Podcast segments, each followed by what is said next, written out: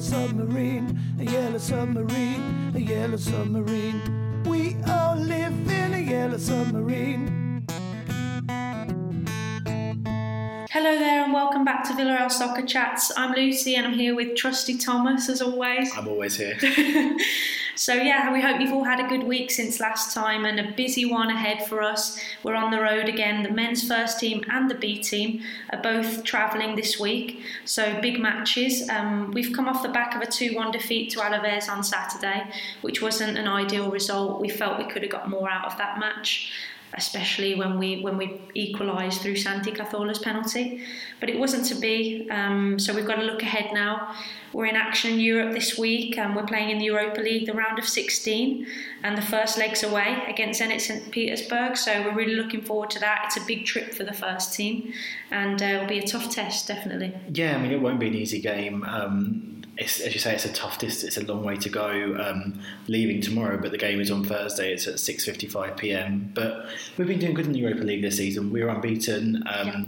And actually, before the Sporting game, we went 500 minutes without conceding. Bruno Fernandes scored just before half time for Sporting Club, but it was five and a half matches that um, Andres Fernandez had kept a clean sheet, which is a new record for the club.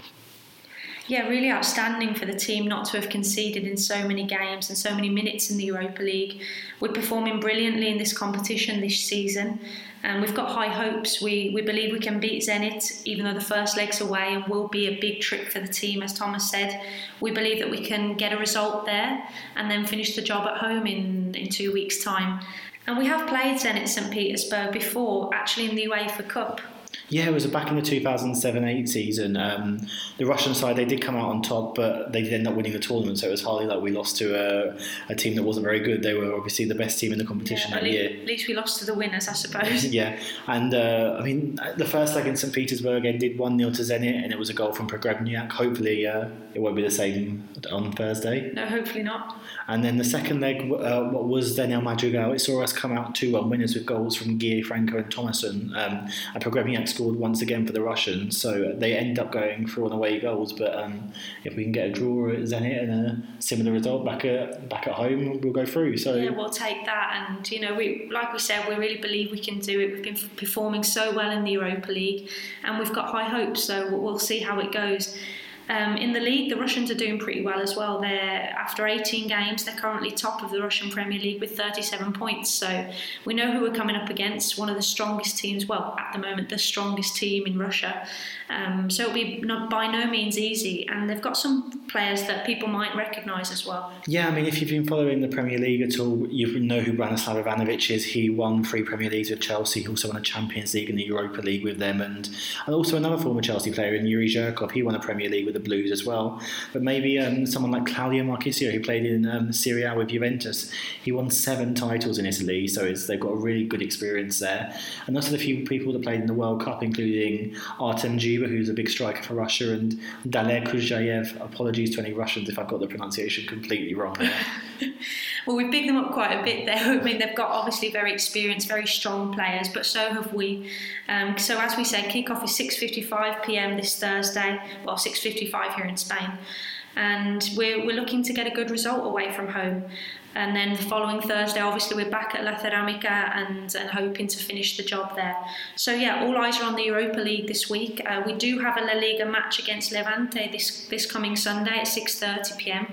That's away, so that's another massive league match. Yeah, I mean it's another local derby. It's like obviously Levante is in Valencia, just down the road, not far away, and they obviously got their manager Paco Lopez, used to manage VRLB, and uh, so it's quite a connection there, and, and as it is so close, it's an away match, but it's still in the same region here.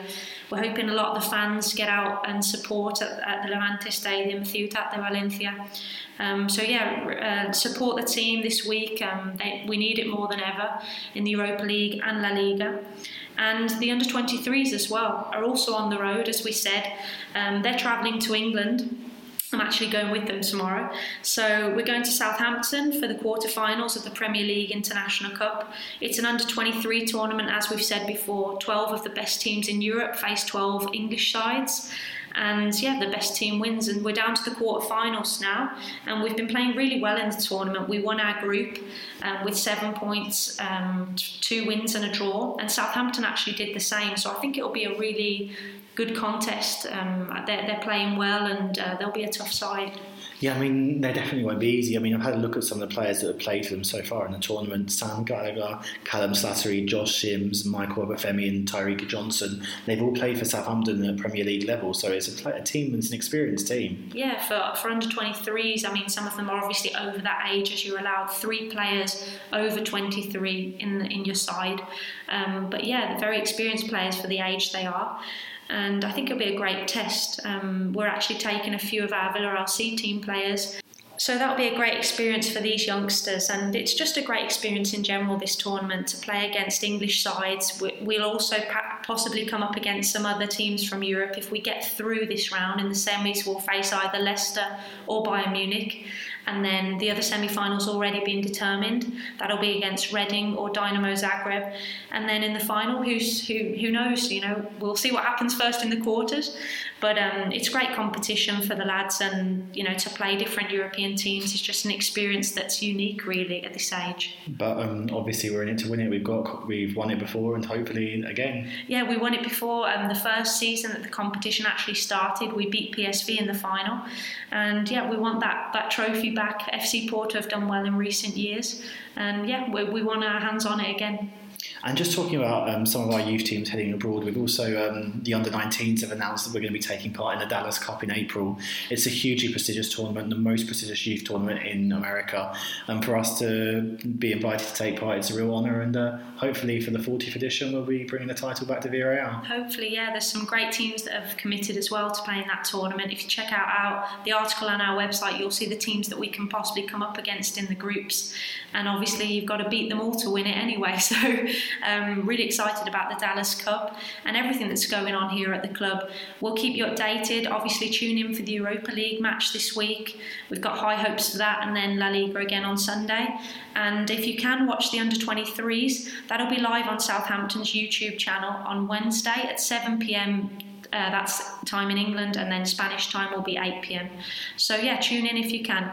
We'll speak to you next time. As always, if you've got any questions, just drop us an email at international at villarrealcf.es or contact us on our English Twitter account at eng underscore villarreal. We hope to hear from you soon. Bye, guys. Bye.